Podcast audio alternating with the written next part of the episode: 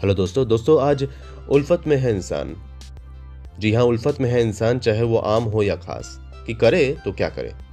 जिन बातों को हमेशा किया नजरअंदाज, आज उन्हीं बातों को मानने को कह रहा है बार बार एक अदृश्य और छोटी सी चीज़ ने सिखाया है सबक कि अभी भी वक्त है, सुधर जाओ।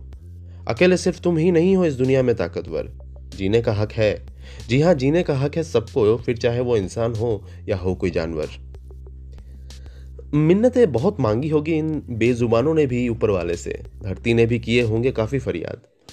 तभी तो तभी तो खुशी से चैन की सांस ले रही है ये दुनिया और कैद में है इंसान। पर एक फरियाद मेरी भी है, देखना कहीं किसी लाचार की मौत ना हो भूख से, क्योंकि बुरा नहीं है हर इंसान।